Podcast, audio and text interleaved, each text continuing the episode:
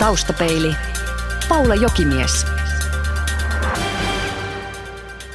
Taustapeilin vieraana on Helsingin apulaiskaupunginjohtaja kirjailija Pekka Sauri. Aluksi pari sanaa päivän politiikasta. Olet ollut perustamassa Vihreää liittoa. Millä silmällä vihreä kantaisä katsoo viime päivien tapahtumia? No en mä nyt ole hirveästi osannut uniani menettää, kun, kun tätä on 35 vuotta katsonut tätä Suomen vihreätä touhua, niin siihen on mahtunut aika monta isoa käännettä aikaisemmin, eikä tämä käänne nyt oli ehkä enemmän odotettavissa kuin yllättävä. Et jää, jää nyt sitten nähtäväksi, että miten se sitten jatkossa vaikuttaa hallitusyhteistyöhön ja muuhun. Oliko vihreillä olemassa vaihtoehtoa hallituksesta pois jättäytymiselle? No ei varmaan käytännössä ollut. Siis mä nyt en ollut mukana tässä valtakunnan politiikassa pitkiin aikoihin, mutta kun sitä nyt on katsellut tästä Helsingin näkökulmasta, niin kyllä se nyt vaikutti siltä, että ei siinä nyt hirveästi oikeastaan muuta vaihtoehtoa ollut jäljellä. Sä olet viime vuosina pitänyt poliittisesti matalaa profiilia. Onko käynyt niin, että sä olet kasvanut puolueesta erilleen vai onko tämä tällainen aseman asettama vaatimus? En mä kasvanut puolueesta varmaan erilleen, mutta kun mä en ollut mukana siinä, mulla ei ole mitään asemaa niin kuin vihreissä valtakunnallisesti ja mähän on siis virkamies asemalta, niin, niin totta kai nämä nyt tietenkin vaikuttaa siihen, että emme nyt ole heilumassa tuolla, tuolla kun eturintamassa tietenkään. Ja samalla se on myös asia niin, että mun mielestä tämä Helsingin asioiden hoitaminen on paljon palkitsevampaa kuin valtakunnan politiikka. Se on konkreettista. Se on vähän niin, että ihmiset ei asu valtakunnassa, vaan, vaan kaupungissa. Ja, ja kaupungissa on kaikki, kaikki se niin kuin arkinen elämä, jossa ihmiset elää. Siis siihen mittaan asti, että jos jalkakäytävässä on reikä, niin mä saan sitä palautetta ja se pitää sitten korjata. Ja tämä, tämä sopii mulle hirveän hyvin, kun koko alkuelämä oli aika, aika semmoista niin kuin teoreettista tai niin kuin epäkäytännöllistä. Ja sitä sitten varmaan ajattelin, että se oli hirveän hienoa olla niin kuin sillain filosofinen ja ajattelin ja kaikkea tätä. Ja nyt kun on 11 vuotta mä oon nyt tässä hommassa ollut, niin olen ruvennut arvostamaan valtavasti tätä arkista käytäntöä, missä ihmiset kuitenkin sitten elää ja missä pienet asiat ovat suuria asioita. Ja se sopii mulle hirveän hyvin ja tämä on oikeastaan myös hyvä selitys sille, että minkä takia mä en ollut sitten tässä valtakunnan politiikan eturintamassa. Onko se niin, että konkretian toteuttaminen valtakunnan politiikassa on oikeastaan ihan mahdottomuus? No itse asiassa siellähän ei toteutu sitä konkretiaa, vaan siellä kun säädetään lakeja ja päätetään budjetista, niin se, että miten ne lait, joita säädetään, tulee toteutumaan niin kuin ihmisten elämässä, niin sehän, sehän usein näyttäytyy vasta hyvin pitkän ajan kuluessa. Eikä harvoin tulee sellaista kohtaa, että nyt näkee, että hei, että tämä meni hyvin ja tämä toimii. Ja, ja sen sijaan tässä kaupungin hommassa niin kuin joka päivä näkee onnistumisensa tai epäonnistumisensa, että että miten asiat käytännössä toimii. Tuohon jää mietityttämään sen takia, että mistä se, kun ihminen tarvitsee jonkun palkinnon työstään, niin mistä se palkitsevuus sitten syntyy valtakunnan politiikassa? No tätä tässä on ihmetelty kyllä ja sen, sehän on taas viime kuukausinakin nähty, miten vähän valtakunnan politiikassa on tilaisuuksia saada positiivista palautetta ja miten koko ajan vaanii tämmöiset niin kuin negatiiviset kohut jotka saattaa lähteä ikään kuin yhdestä sanasta tai yhdestä lauseesta, varomattomasta lauseesta liikkeelle. Ja sitten se rupeaa vyörymään ja, ja se rupeaa hallitsemaan sitä koko julkisuutta. Niin kyllä siinä on todella kysymys herää, että millä, mikä on se motiivi, millä ihmiset lähtee valtakunnan politiikkaan ja lainsäädät säätäjiksi, kansanedustajiksi, ministeriksi ja niin, niin edelleen. Saati jaksaisivat pysyä siellä. Niin, just näin. Että se, et se on ihan selvä, tai yhä selvä, selvemmäksi mun mielestä käy se, että, että politiikka ei enää ole ihmisille sitten enää semmoinen elinikäinen ammatti. Ja kun katsoo esimerkiksi Ruotsia siellä nyt näyttää siltä, että, että pääministeri ja pitkäaikainen ja hyvin menestynyt valtiovarainministeri ilmoittaa, että se on niin loppu. Että et rupeaa tekemään jotain muuta. Ja ota, mä luulen, että tämä on tulevaisuus. Että et politiikka ei enää tulevaisuudessa tule olemaan tämmöinen parikymppisen opiskelijapoliitikon loppuelämän ammatti.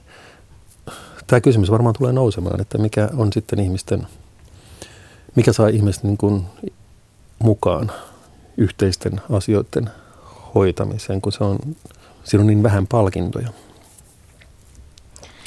Taustapeli vieraana on Helsingin apulaiskaupungin johtaja kirjailija Pekka Sauri ja mennään siihen kirjailijapuoleen seuraavaksi. Parempaa kuin seksi, se on juuri ilmestyneen esikoisromaanisi nimi ja kirja kattaa ajan 80-luvulta 2000-luvulle ja sivujuonteena on sitten vuodelta 1944 Viipurin kohtalon hetket. Kuten olet jo arvosteluista huomannut, kaikki peilaavat kirjaa tosielämään ja Vihreän liiton vaiheisiin, niin tunnistettavia ovat tapahtumat ja henkilöt. Ja kun kirja lukee loppuun, niin tavallaanhan sinä annat siihen myös luvan. Olisiko ihan perinteisen muistelmateoksen kirjoittaminen ollut liian tylsää? Tämä romaanimuoto oli aivan harkittu ratkaisu. Siis muistelmateokset on mun mielestäni niin kuin mennyttä maailmaa. Muistelmissa on ihminen pyrkii melko poikkeuksetta selittämään asiat jotenkin itselleen parhain päin. Ei taatusti ikään kuin itselleen epäedullisesti. Ja se on ihan selvää, että semmoista mä en halunnut kirjoittaa enkä ikinä tule kirjoittamaan.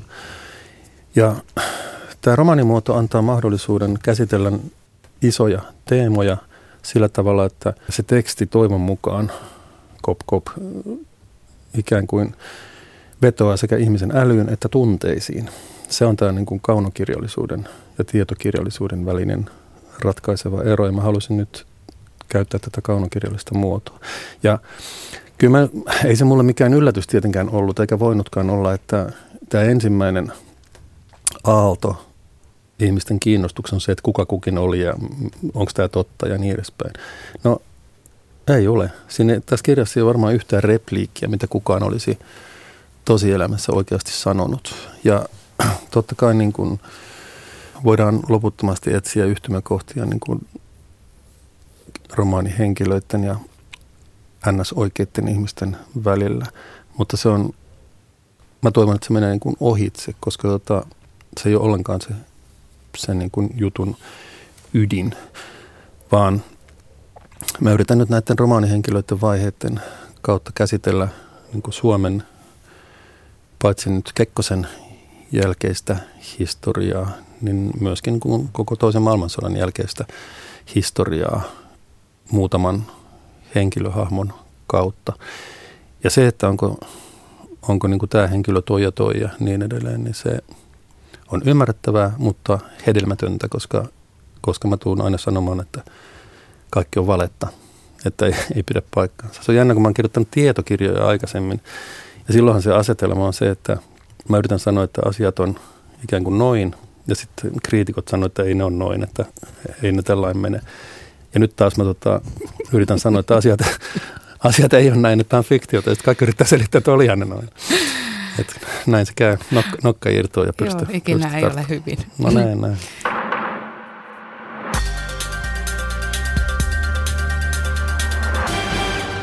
Kirja kertoo paitsi henkilöidensä ja Suomen muutoksista ja arvoista ja ihanteista, niin myöskin niin perustavaa laatua olevasta jutusta kuin ystävyydestä. Et ei sellaisesta olet mun paras kaverityylisestä ystävyydestä, vaan paljon monisyisemmästä jutusta, mutta kuitenkin mun mielestä ystävyydestä. On se näin. Ja mä yritin siinä, no hyvin huomattu, että mä yritin nimenomaan nostaa niin kuin ihmisten ystävyyden tai monitahoisuuden esiin. Että ei se ole pelkästään tämmöistä hali hali pusi pusi juttua, vaan tota, se voi olla myöskin hyvin särmikästä ja, ja ystävyys näyttäytyy siinä, miten ikään kuin erimielisyyksiä tai erilaisia näkemyksiä ratkotaan sen ystävyyden puitteissa. Ja tässä nyt on ikään kuin neljä tämmöistä kaverusta, jotka on tässä keskiössä ja joilla kaikilla on itse asiassa aika lailla erilainen niin kuin asema. Mä yritin nimenomaan saada nämä neljä ihmistä niin kuin neljän eri nurkkiin jokaisen. Ja sitten se ihmisten väliset jännitteet ja, ja ristiriidatkin tulee sitten niin kuin tämän, näiden neljän nurkan välisessä tilassa esiin. Että se on sitten se areena, jossa näitä näytellään. Ja sitten myöskin se, että miten kuitenkin lopulta sitten ystävyyden tekee elinikäiseksi se semmoinen, sanoisiko taistelutoveruus, että me oltiin kuitenkin niin kuin samaa, samassa niin kuin historian niin kuin aallossa ja yritettiin parhaamme siinä niistä niin kuin erilaisista lähtökohdista käsin, jotka meillä kaikilla oli. Niin kuin tässä äskettäin totesit, niin sä olet enemmän aikaisemmin kirjoittanut tietopohjalta asioista ja, ja muutenkin ehkä ollut enemmän tiedon kanssa tekemisissä. Veikö 60 vuotta, että uskaisit ottaa tunteet käsittelyyn? No, tämä kysymys on vavahduttava tietenkin ja ehkä näin voidaan sitten sanoa, koska kyllä mä tunnistan itsessäni sen, että mä oon ihan pienestä pitäen ajatellut maailmaa sillä tavalla niin kuin älyllisesti. Siis kuten lapsi, joka niin kuin on alkanut nelivuotiaana lukea sanomalehtiä, niin kuin helposti sitten tekee. Että, sitä niin kuin, että maailma on tällainen niin kuin älyllinen, tiedollinen projekti, jolloin tietysti helposti käy niin, että ihminen jakautuu kahtia. Että on sitten tämä kulissien edessä oleva älykäs, tietoviisas, rikki, rikkiviisas niin kuin asiantuntija. Ja sitten takana saattaa olla aivan niin kuin lapsenomainen tunteidensa kanssa niin kuin yksinä, yksinään kamppaileva niin kuin ihminen. Niin kyllä, kyllä mä niin kuin tunnistan tästä itseni varsin hyvin. Ja ehkä tästä jotain tähän kirjaankin sitten päässyt, koska vaikka tämä tai missään tapauksessa mikään paljastusromaani mistään, korkeintaan kirjoittajastaan.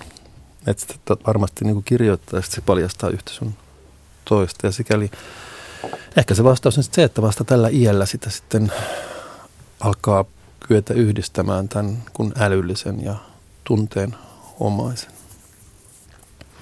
No kun tässä nyt on vahdottu näistä tunnistettavista hahmoista ja henkilöistä, joita mukana on. Oletko saanut henkilökohtaisesti kommentteja heiltä? ovatko he olleet siis, ovatko he löytäneet itsensä kirjasta tai, tai ovatko he millään tavalla kommentoineet No kirjan, kirjan Jussi on, on tota, kommentoinut ja naureskellut, että hän oli havaitsevinaan jotakin tuttuja piirteitä. Eli Pekka Haavistoksihan hänet on mainittu. No Pekka Haavistolt tuli tällaista palautetta. Ihan loistava palvelu on muuten keski-ikäistä lukijaa ajatellen on se, että sä oot koonnut romaanin soittolistan, eli vanha tiskijukka ei pääse karvoista. Joo, näin on. Itse mä teen tämän eilisiltana. Tämä on ihan tuore, tuore juttu. Mä tota, tai itse mun poikani Sampo sanoi, että, että, että tämänhän voisi tehdä niin kuin hyvinkin näppärästi. Ja sitten tota, eilisiltana sitten hän opetti mut tekemään sen. Ja kuinka ollakaan, niin mä kävin koko kirjan läpi ja poimin sieltä kaikki ma- nimeltä mainitut musiikkikappaleet. Ja ne on nyt sitten tota, parempaa kuin seksi soundtrackinä. Taustapelin vieraana on kirjailija psykologi Pekka Sauri. Nimesi muistetaan pääkaupunkiseudun ulkopuolella ehkä parhaiten Radio Suomen Yölinja-ohjelmasta, jonka perään muuten edelleen kysellään. Kuuntelit ihmisten huolia ja elämänkohtaloita ensin kaupallisella kanavalla ja sitten tosiaan Ylellä yhteensä 16 vuotta. Näin on. Ohjelmaan soittaneelta elämänhallinta oli monestakin syystä lähtenyt käsistä, mutta mä itse asiassa mietin sekä tämän romaanin kautta että, että myöskin tekemisiesi kautta termiä elämänhallinta. Sehän on oikeastaan itsessään jo mahdottomuus.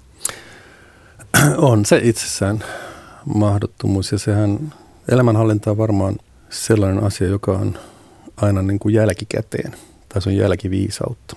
Et sit, sitten kun elämä alkaa olla niin kuin iltaruskon puolella ja varjot pitenevät, niin sitten voi ruveta ottaa elämänsä haltuun sillä tavalla, että pystyy kertomaan itselleen oman historiansa, jos pystyy. Siis ei varmaan kaikki koskaan pystykään. Mutta tietysti se, mitä elämänhallinnalla niin kun varsinaisesti tarkoitetaan, niin sehän on tämmöinen vähän niin kuin sosiaali- ja terveystoimen termi, että ihmisen arki pysyy sillä tavalla niin kuin tolkullisissa raameissa, että se ei aiheuta ihmiselle niin kuin entisten päälle lisää ongelmia. Tästä varmaan on viime kädessä kysymys. Ja tietysti Yölinja-ohjelman ajatuksena tietysti oli se, että jos ihmiseltä oli tämä elämänhallinta sitten niin kuin syystä tai toisesta, toisesta niin kuin hajonnut, niin siinä sekä niin kuin ehkä juontaja ja sitten myöskin niin kuin muut kuuntelijat sitten pystyy ehkä antamaan jotakin osviittaa siihen, että millä tavalla mistäkin kriisistä on mahdollista selviytyä. Mielenterveysongelmien määrä on koko ajan kasvussa. Kumpi sun mielestä on suurempi syy siihen? Se, että koko ajan tehdään tai keksitään uusia diagnooseja vai se, että paha olo on oikeasti kasvanut? Tämä on niin todella iso kysymys ja esimerkiksi masennushan on nyt jaetulla ykköstilalla niin kuin työkyvyttömyyseläkkeiden perusteena. Ja mulla on kyllä sellainen käsitys, että osittain ainakin kysymys on siitä, että se tunnistetaan aikaisempaa paremmin. Että ennen masennus on usein naamioitu ikään kuin kunniallisempiin sairauksiin, kunniallisempiin lainausmerkeissä. Esimerkiksi, tai se, että ruumiilliset sairaudet on aina jotenkin kunniallisempia kuin mielenterveyden ongelmat. No on helpompi ymmärtää. No on helpompi ymmärtää, totta kai. Ja, tota, ja niihin on varmaan helpompi saada hoitoakin. Jos mulla on selkäsärkyä tai epämääräisiä päänsärkyjä tai, tai muuta tällaista niin kuin ruumiillista vaivaa, niin siitä ei tarvitse kokea niin kuin leimautumista.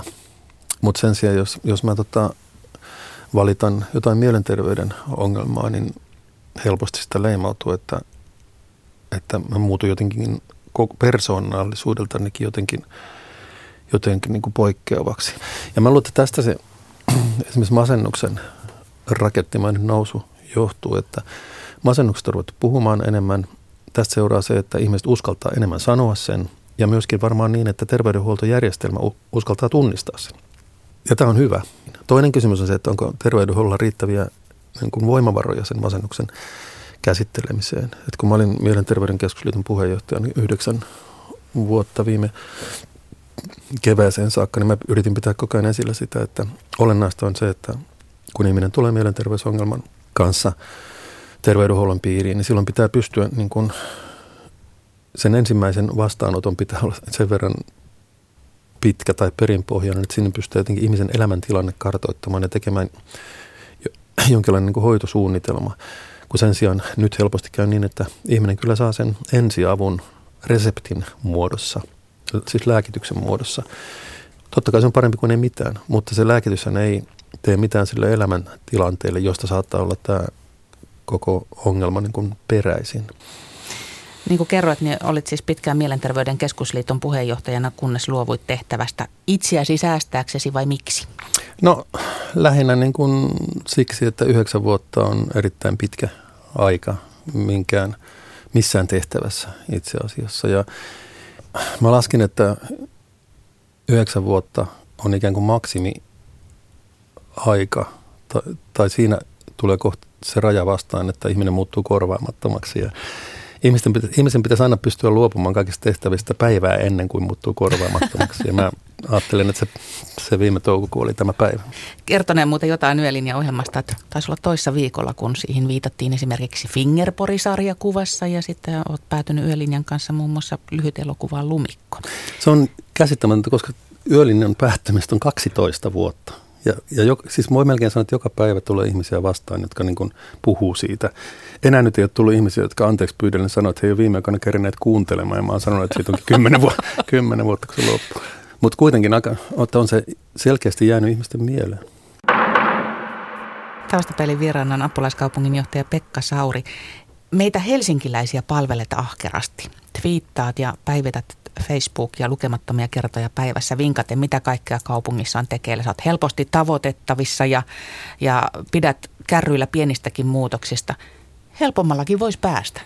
Voisi päästä, mutta jos yrittäisi päästä helpommalla, niin silloin kävisi kyllä kylmät äkkiä. Siis meillä on, meillä on nyt Suomessa, eikä varmaan ainoastaan Suomessa, vaan monessa muussakin niin sanotussa kehittyneessä hyvinvointivaltiossa sellainen tilanne, että tämä hyvinvointivaltio ja kansalaiset tai yhteisö on etääntyneet toisistaan niin, että ihmisten yhteisö, sanotaan nyt kaupungissa niin kaupunkilaiset, niin kuin odottaa sitten kaupungilta, eli tältä hyvinvointivaltiolta, niin kuin yhä parempia ja yhä enemmän palveluita ja antaa sitten kiivaasti palautetta, jos sitä ei tule. Ja tota, nyt rupeaa olla niin selkeästi sellainen tilanne, että jos tota yhteisö ja tämä palveluntuotantokoneisto jatkuvasti etääntyy toisistaan, jos yhteisö niin kuin vaatii koko ajan lisää siltä palveluntuotantokoneistolta, niin se ei enää pitkän päälle niin vetele. Oireellista on esimerkiksi on, että kun ihmiset puhuu kaupungista, ne puhuu tästä palveluntuotantokoneistosta, eikä siitä niin kuin meidän yhteisöstämme. Ja mun mielestä silloin olisi jotakin saavutettu, jos tota, kun ihmiset puhuu kaupungista, niin ne puhuisi meistä. Ja tämä on ikään kuin se johtava ajatus, mitä mä nyt olen yrittänyt käytännössä toteuttaa kaikella tällä sosiaalisen median aktiivisuudella ja niin edelleen. Ja kyllä mä edelleen saan sellaista palautetta silloin tällöin, että koska mä ehdin tehdä nyt oikeita töitä, kun mä aina roikun Twitterissä. Ja mun vasta on se, että se on oikeaa työtä. Se on tota, juuri sitä yhteisön rakentamista tai vahvistamista, että, että kaupungin päättäjät tai kaupungin johtavat viranhaltijat on yhteydessä niin kuin siihen kaupunkiyhteisön, kaupunkilaisiin. Mä mietin sitäkin, että onko tämä semmoinen nykyajan tapa olla kansalaisaktiivi, kun sulla on kuitenkin tämmöinen kansalaisaktiivi tausta itselläsi, niin onko tämä vain modifioitu versio? Niin vain. niin. Siis, se, siis nykyään siis keskusteluahan käydään yhteiskunnassa niillä välineillä, jotka on tarjolla. Ja nyt meillä on tarjolla niin kuin ihmiskunnan historiassa kaikkein niin kuin parhaat välineet yhteisen keskustelun käymiseen. Ja nimenomaan tämmöisen monenkeskisen kaksisuuntaisen keskustelun käymiseen niin, että siinä keskustelussa voi olla mukana niin kuin paljon ihmisiä. Ja tämä on ainutlaatuinen tilanne niin kuin maailman historiassa. Ja totta kai se pitää hyödyntää. Ja se on ikään kuin se kirkon mäki, minne ennen ikään kuin sunnuntaina Jumalan palveluksen jälkeen kokoonnuttiin niin kuin vaihtamaan juoruja ja uutisia ja kaikkea. Niin 2000-luvulla se, tämä kirkonmäki tai tori on se sosiaalinen media. Mä oon nyt yrittänyt tätä korostaa, että jokaisen päättävässä ja johtavassa asemassa olevan suomalaisen tai missä tahansa maassa asuvan, niin pitäisi osallistua tähän keskusteluun. Ja ne välineet ovat nyt nämä sähköiset vuorovaikutuksen kanavat. Taustapeilin Vakio Viitonen. Pekka Sauri, mitä muistat lapsuudestasi? Mun ensimmäisiä lapsuuden muistoja on se, kun mä makaan lasten vaunuissa tutti suussa ja siinä edessä on semmoinen jonkinlainen harso, mikä oli ripustettu varmaan siihen sen kuomun päälle, mistä mä näin, kun äiti työntää niitä vaunuja, hämöttää ikään kuin siinä sen harson läpi ja jotenkin auringon valo leikkii siinä harsossa. Ja mun on täytynyt olla siis luokkaa niin kuin, no alta vuoden taatusti. Ja totta kai voidaan kysyä, että luuleeko mä vaan, että mä muistan. Mutta mut mä oon tullut siihen tulokseen, että en mä olisi ikään kuin voinut keksiä tätä. Tämä on jotenkin varmaan mun oikeasti varhaisin, varhaisin lapsuuden muisto. Paras ja pahin luonteen piirteesi? Hmm. Paras on varmaan tällainen, että kyllä mä yritän kuunnella, mitä ihmiset sanoo. Ehkä tämä on sitten se Öölin ja juttu, mutta se, se ehkä on sitten se, se paras, että mä oon kohtalainen kuuntelija, luulisin. Pahin on sitten sellainen tietynlainen suojattomuus. Että mä, mulla on hirveän huonot tämmöiset niin kuin suojamekanismit, mistä helposti sitten seuraa se, että mä koen olevani niin kuin vastuussa kaikesta. Siis mä en voi koskaan tehdä niin, että ei kuulu mulle, että soittakaa jonnekin muualle, vaan ikään kuin mun täytyy hoitaa se, koska se ei käy päinsä, että niin kuin siirtää sitä mihinkään muualle. Ja tämä, sehän niin kuin pahimmillaan johtaa semmoisen niin kuin täysin niin kuin tilttaamiseen, että eihän sitä pysty niin kuin kaikkiin asioihin reagoimaan. Se on ehkä semmoinen huonoin, huonoin ominaisuus tai vaar, vaarallisin ominaisuus. Ainakin sun itses kannalta. Mm, mm. Millaisten ihmisten seurassa viihdyt? No varmaan sellaisten ihmisten, jotka mm, seurustelee kaksisuuntaisesti tai ettei ainoastaan ikään kuin paasaa omaa asiaansa tai odota, että toinen lopettaa, että hän pääsisi paasaamaan omaa asiansa, vaan tota, että siinä olisi sellaista näkemysten vaihtoa, koska sehän, silloinhan ikään kuin molemmat saa lisää. Silloin se on niin kuin win-win tilanne, kun molemmat kertoo kokemuksistaan ja näkemyksistään ja niitä voidaan sitten vertailla. Et ehkä semmoiset ihmiset on sitten niitä, kenen kanssa mä viihdyn. Missä olet mielestäsi onnistunut parhaiten? Parhaiten? No yleensä mä oon sitä mieltä, että mä en ole kauhean hyvin onnistunut just missään. Että tota, mulla on äskeiseen viitaten sellainen niin kuin perusriittämättömyyden tunne, mutta tota, yksi kerta mä tein tosi hyvän intialaisen ruuan. Se oli aivan sairaan hyvää. Ja mä ajattelin, että tämä on kyllä niin kuin parasta, mitä mä ikinä syönyt tai perhekään on koskaan syönyt. Niin tota, se oli selkeä onnistumisen kokemus. Millainen on toistaiseksi toteutumaton haaveesi? Mä oon käsittääkseni toteuttanut kaikki haaveet, mitä mulla on. Tämä romaani oli niistä viimeinen ja aika pitkään niin kuin roikkunut ja se on nyt tässä. Ja tota, nyt on ilman muuta niin, että, että mä oon yhden ympyrän täyttänyt. 360 astetta on kiinni ja nyt on semmoinen niin kuin hiljaisuus tyyntämyrskyn jälkeen ja ehkä toisen edellä. Ja mä niin kuin kiinnostuneena odotan, että mitä seuraavaksi elämä tuo. Kannustan kaikkia toteuttamaan niitä omia haaveita. Nehän on ensin niin kuin epärealistisia. Haaveet on aina epärealistisia, kunnes niitä rupeaa toteuttamaan ja yhtäkkiä kas kummaa, ne rupeakin olemaan niin kuin realistisia. Jos tekee niin kuin yhden teon tai ratkaisun, joka, vie sitä, joka tekee sitä haaveesta konkreettista ja käytäntöä. Ja eipä aikaakaan, kun sen ensimmäisen laatan päälle voi panna toisen. Ja yhtäkkiä sun epärealistinen ja utopistinen haave alkaakin olla totta.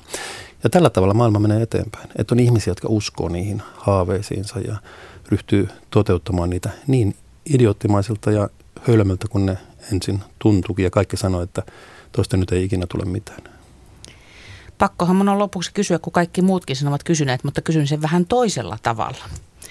Romanin nimi on siis Parempaa kuin seksi.